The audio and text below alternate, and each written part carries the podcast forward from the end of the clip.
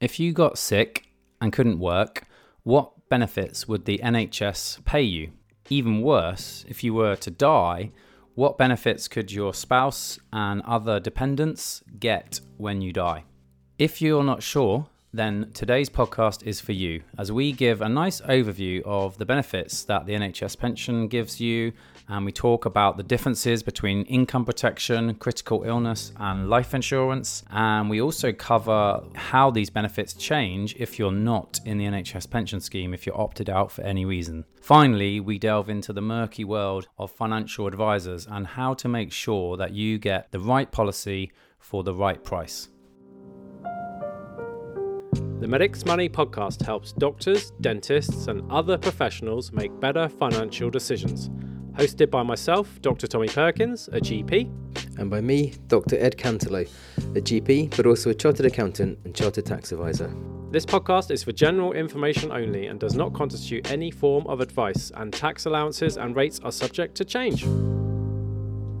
We don't use a video for anything, it's just so that we can be more like human beings. Though you look very smart this morning. Unlike me. I wasn't sure, so I put a shirt on. yeah, I had some inside information, which is why I look like I do. So, on today's Medics Money podcast, it is my pleasure to introduce Daniel Foy, who is the healthcare protection specialist at Mazars. Hi, Daniel. Hi, Tommy. Tell me about what the healthcare protection specialist does. So, a lot of our clients that come through for the healthcare inquiries, a lot of their problems come down to pretty specific queries. And in a lot of circumstances, one of the main needs that we see in the healthcare space is a need for insurance protection, the like. And so, I have developed into a role which is now all those queries typically come through me and my colleagues. Any questions, people will head to me to understand exactly what cover is needed and how we deal with things. Yeah, interesting that you have a specific sort of person, you specializing in healthcare, because as we're going to see, the protection needs of doctors are slightly complicated and definitely do need a specialist. So, why don't we just get straight into it and let's have a think about what protection members of the NHS pension have in place by default. So just run through what benefits the active members, are we saying, of the NHS pension scheme get by default? Because there's some pretty nice benefits in there that a lot of people realize. There is, and I think that that's one of the things that we always try and get across as a starting point. As you said, it's important to differentiate for those who are active members of the NHS pension scheme receive different benefits to those who maybe are not an active member. So the first instance that we always run through is sick pay. For a lot of NHS employees, sick pay looks like so if you're off work for six months, you will receive your full pay. Thereafter, from month seven to month 12, your pay is reduced by 50%. And then from month 13 onwards, you are then in a position where you are relying on statutory sick pay. Now, if you are a GP partner, that might be slightly different because you have a partnership agreement and your sick pay is relevant to that. And for the first five years of service, your sick pay is typically matched. So from your sixth year onwards, you receive six and six, as I've just explained. However, in your first five years, that works on a sliding scale. So in your first year of service, you receive one month full pay, one month half pay. Second year of service, two and two, so on and so forth until you get to the six and six. Yeah. So that's important for younger doctors then. So in your first year, you just get one one full, one half. Exactly that. If you've had continuous service, your pay will continue increasing across that sliding scale. But if, for example, you maybe take a break out the NHS and then come back after a certain period, you could well find yourself going back into that one and one. So it's always important to just consider what protection you've got. But as a standard kind of example, that 12 month or six month and six month cover is not universally given in other professions and other industries. So it's a pretty good benefit to start with is the sick pay. Awesome. Then what about if the worst happens and you were to die in service, death in service? Yeah, so the death in service is the particular one I think a lot of people are aware of. And typically, if you're an active member of the NHS pension scheme, you receive two times your reckonable pensionable pay. So if you have earnings of, let's say, £60,000 and you pass away, your nominated beneficiary will receive two times £60,000, £120,000 as a lump sum tax free on your death. Okay. And I think this is something that is not widely known that the spouse and children's pension, is it worth going through those? Yeah, so if you pass away and you have accrued a pension to date, depending on which pension scheme you're in, so they do slightly differ between the 95, the 2008, and the 2015 pension scheme. But for simple purposes, we're all in the 2015 pension scheme from this point onwards. So the 2015 pension scheme, your spouse would receive an adult's pension of 33.75% of the notional age pension. What that means is whatever your pension is worth to the point of your death, you're an active member, they will receive that pension at 33.75. As I say, the percentage is slightly increased for the 95 and the 2008. So it's 50% in the 95, which I think is what people are more accustomed to. They expect it to be an automatic 50% spouse's pension. That reduces down in the 2015 scheme. So they don't receive quite as much. There is also a children's pension to be received. And this is something that can be received up to a child's 23rd birthday. So for any young children that you have, there is a children's pension of 16.875% of the pension accrued, assuming you would have continued through to retirement. Now, the reason I say that is because you actually receive, if you're 10 years away from retirement and the pension that you have built up is X, you will receive X plus an uplift that would assume you'd continued working at your current level through to retirement. Interesting. Okay. So this is why you have a healthcare protection specialist because if you just went to, you know, a broker on the high street, then might not know about all of these protections that come baked into the pension if you're an active member, as we said. So let's say a doctor comes to you and they have no protection or anything. So what are the key things to think about when protecting yourself or your family? The first thing that I would always start off with someone is the key point to make is you are protecting against worst case scenarios. So, as an example, one thing that we come across quite often is people who have something like income protection to age 60, but their pensions don't commence until 65 or 67 or state pension age until later. And the question is, well, what would you fund yourself with for five or seven or eight years? And they say, well, my retirement age that I want to retire is 60. We're not insuring when you would like to retire. We're insuring the worst case scenario. And we always have to think in that mindset of what if the worst happened? Are you suitably covered? So I think that is kind of again, it's just a mindset. And of course, we all think we're invincible and it's not going to happen, or we like to think so. But when we do get into these positions, it's a very hard mindset shift to really just think very, very worst case. And then outside of that, the question that I would always ask people is what are we actually insuring? A lot of people go for an insurance and they just say, I just want a lump sum of money because it's the most simple life insurance that we all know. Look, if I die, I just want a lump sum of money to be paid to my spouse, my family, and pay off a mortgage, for example. But when we actually break down what you're trying to insure or what you need to insure, the simple things to think about are you insuring a lump sum, a mortgage? Insure it with a lump sum. Are you insuring an income, something like school fees? Well, a lump sum doesn't necessarily work in that case.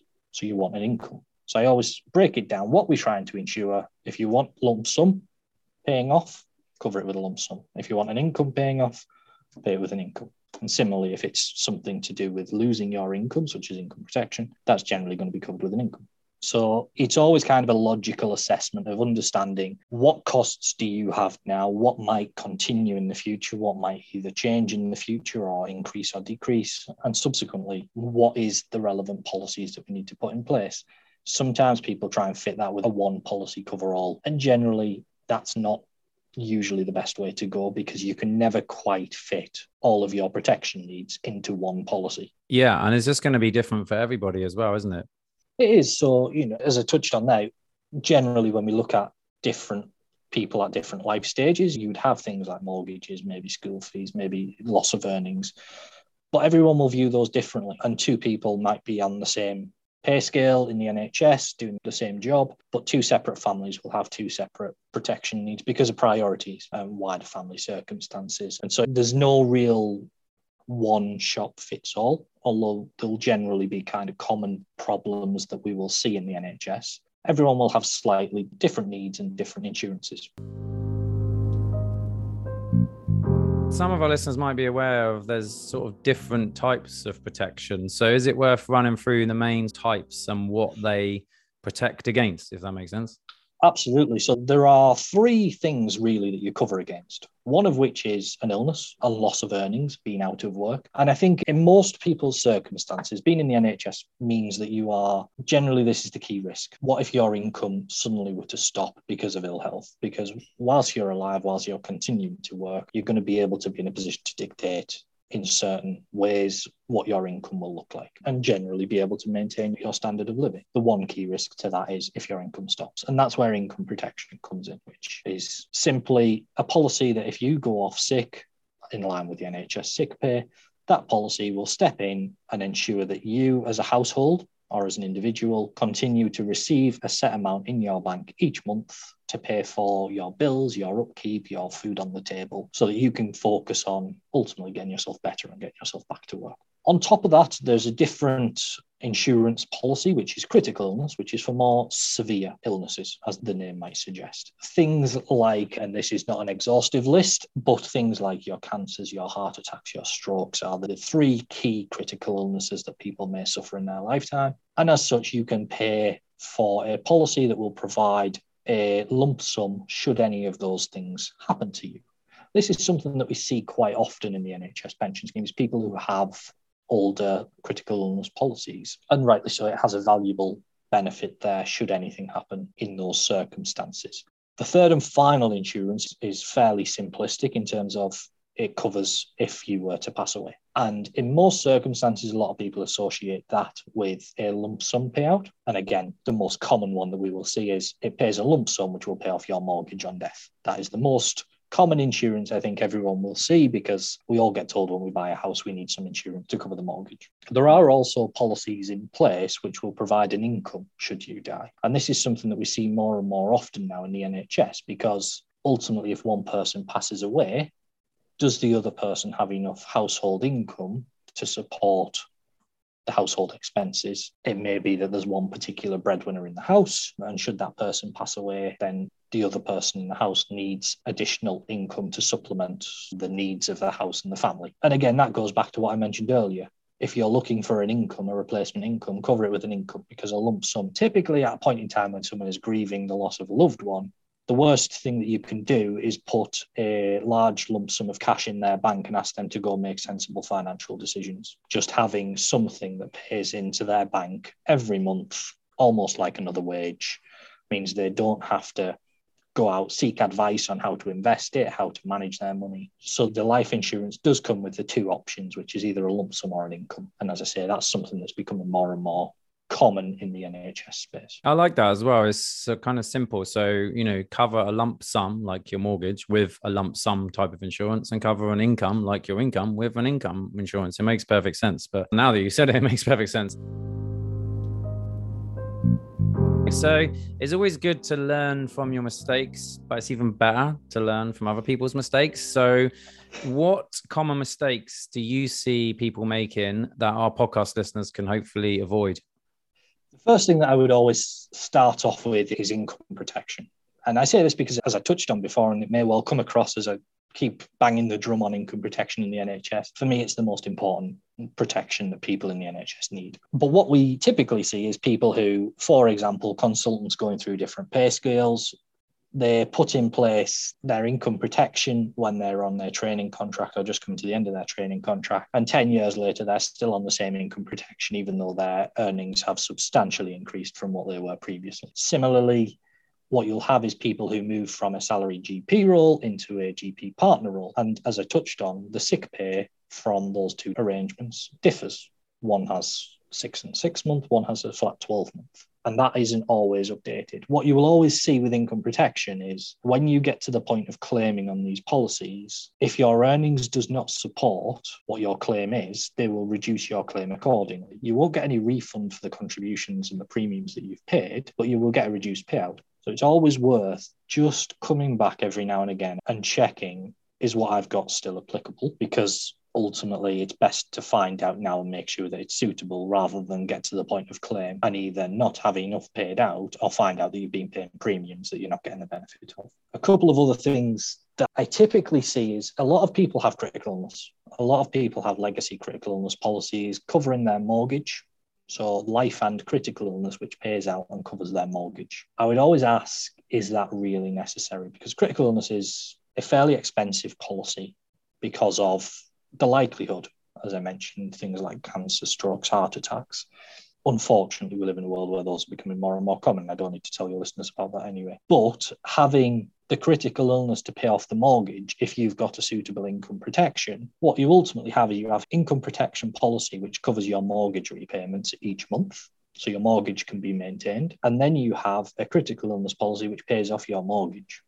So one of those two things isn't needed because you've tried to cover the same thing with two fairly costly policies, both of which are trying to cover your mortgage. And so why do you need both? You typically need one. Yeah. And how would that scenario arise? Would that just be someone doing it themselves or someone getting incorrect advice? Because I see that quite a lot. And I just think, how have you got into that kind of position? It is something that has been advised quite widely in the past. I think a lot of advisors, again, sadly, circumstances at the time have dictated that the policies that they've put in place are not necessarily relevant now. And as I say, it just comes back to it might be that someone got critical illness policy when they bought their house, and then later on, as they've progressed through their career, they've added on income protection and never necessarily thought about what they've already got. So I think it's a natural kind of evolution through people's career paths that they don't go back and revisit what they've already got. People just tend to add on more policies and end up in a position where you are as I say, having multiple policies covering the same thing. Yeah, I mean, you kind of touched on this already, but some people, or hopefully a lot of people listening to this, will already have policies in place. So I really hope that you do. So, what should they do? Because they might be like, well, I took it out when I was an F1. I'm sorted for life, right? And that's it. It's just keep reviewing those policies keep the policy documents to hand, and it can be every four or five years. Just make sure you're having a glance over those policy documents and you're seeing what was my salary when I took this policy out. Even write that number on the policy documents that you've got that you file away. When you take it out, have a look at the policy document, see what your salary was at the start, compare that to what it is now, and ask yourself, is that still in the same ballpark? Or do I really need to take another look at these policies?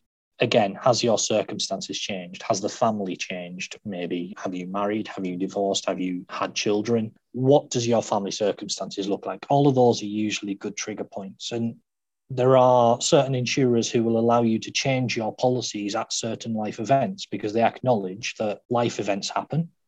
Buying a new house, for example, they'll allow you to go back within six months of the purchase date and change your policy and getting a promotion they'll allow you to do that. So all these things are built into providers. You can openly liaise with your providers and ask them exactly what cover you have in place and is it actually relevant.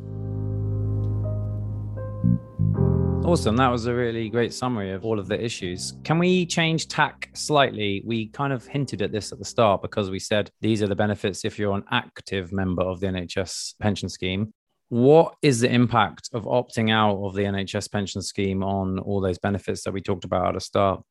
So the difference between the two is actually quite quite stark in terms of the death benefits. And the reason why we touched on that and we differentiate is because a lot of people take this decision to come out of the pension scheme for different reasons. But commonly we see lifetime allowance, annual allowance issues are the reasons why people may well come out of the pension scheme. And they do it for the reasons of those certain circumstances, but not necessarily realizing what they're giving up in return. So when I talked about earlier death in service, lump sum of two times your reckonable pensionable pay. That gets lost if you pass away. And what you receive instead is 2.25 times your annual pension for the 95 scheme and 2.025 for the 2015 scheme. So, in that circumstance, it's whatever pension you have accrued to date times 2.025 is what you receive rather than two times your reckonable pensionable pay. So, I'm thinking, I'm doing public arithmetic here, which is always dangerous. Yes. But if you think about that logically, hopefully I have thought about this logically. If you're really young and you opt out of the NHS pension scheme, potentially you've got a lot more to lose because if you're in, you get two times reckonable. If you're out, you get 2.25 times your annual pension with the caveats that you mentioned for the other schemes. So when you're young, your annual pension is going to be comparatively kind of low, right? Have I thought that through logically or not?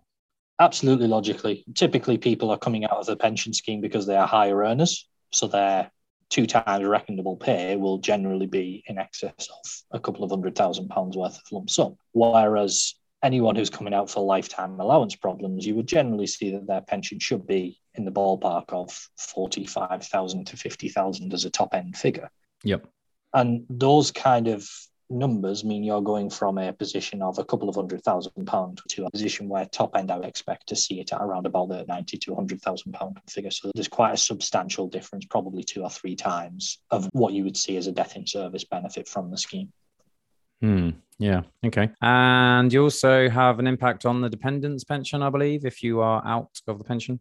That's correct. Yes. So the pension, what I talked about earlier on is if you pass away while you're in service, you get an uplift, assuming that you had continued in service through to retirement. If you are a deferred member and you've come out of the NHS pension scheme, you lose the value of that uplift. So again, for someone who may be late 50s, early 60s, where you've got a couple of years to go until normal retirement age, that might not be such a big impact. But if you're coming out much earlier than that, kind of in excess of 10 years of retirement age, that uplift is quite substantial that you are effectively giving up for your spouse or your children. Yeah. Okay. So the children's pension is affected as well. The children's is so again, it comes back to whatever the pension value is at the day that you leave is what you get at the 16% figure, as opposed to the 16% figure plus an uplift for everything for your next 20, 15, 10 years of service, however far away from normal retirement age you are. So it's the uplift that's the key difference. The percentages stay fairly similar, but yeah. the uplift between now and retirement or date of death and retirement is what you effectively lose. So that's definitely something to bear in mind if you are currently not in the pension scheme. All right, that was a really good summary of all of the issues for people to think about. Now, somebody's needing help or got no policies can they just set these up themselves? Like, why would they use an advisor?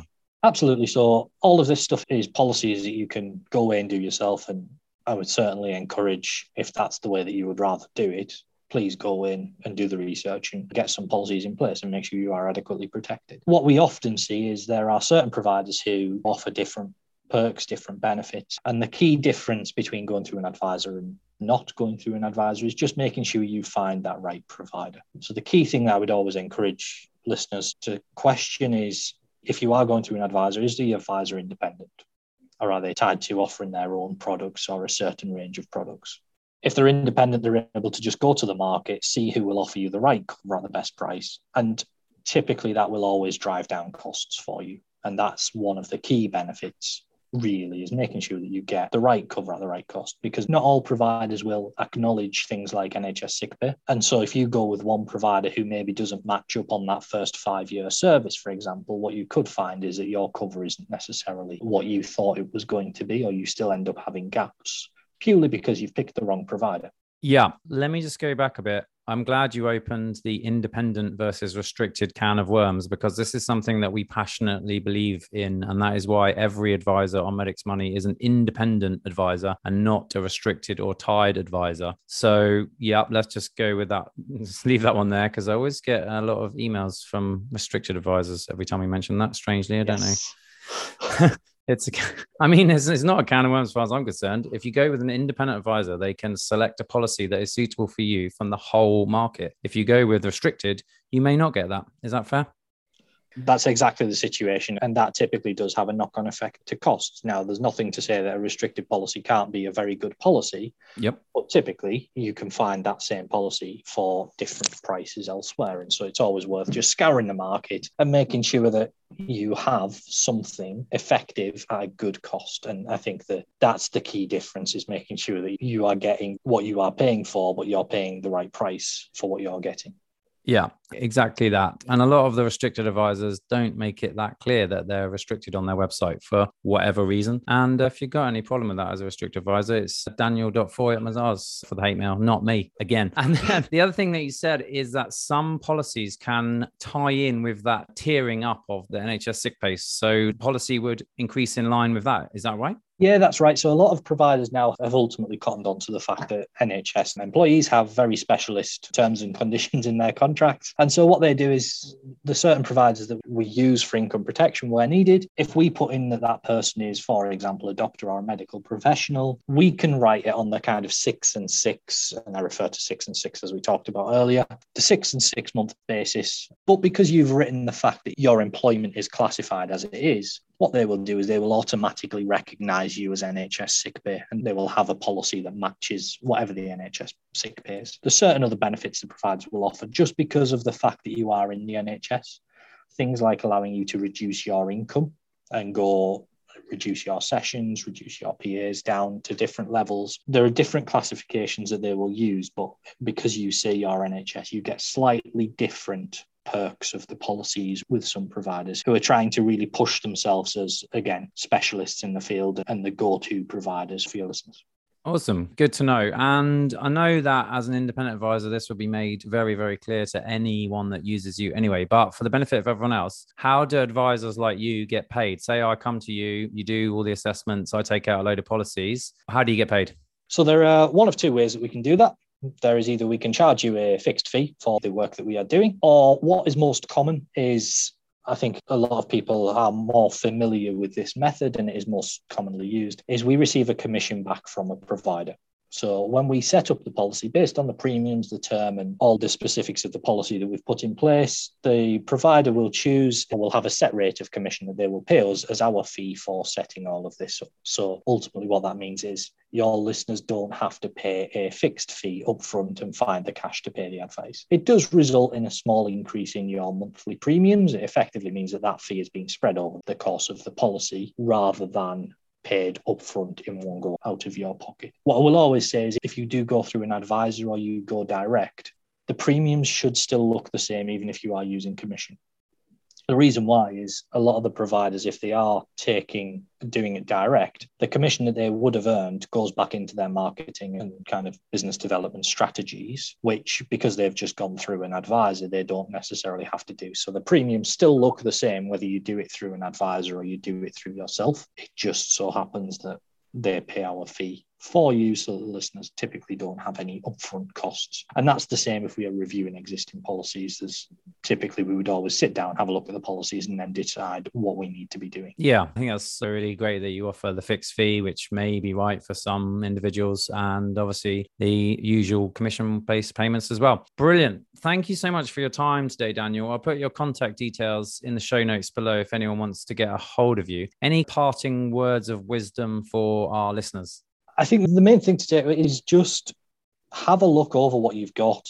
If you're not sure if what you've got is right, ask the question. If you're not sure if it's still relevant, speak to your provider, speak to an independent broker, and ultimately make sure that you just ask the question.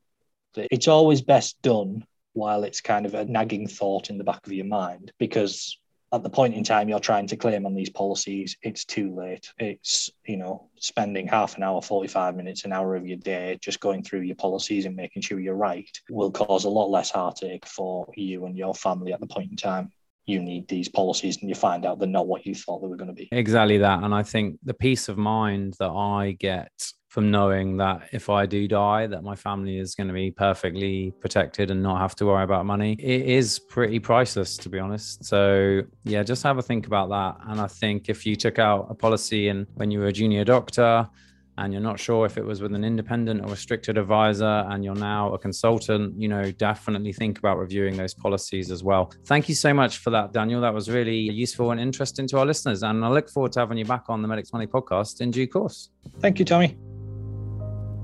Thank you.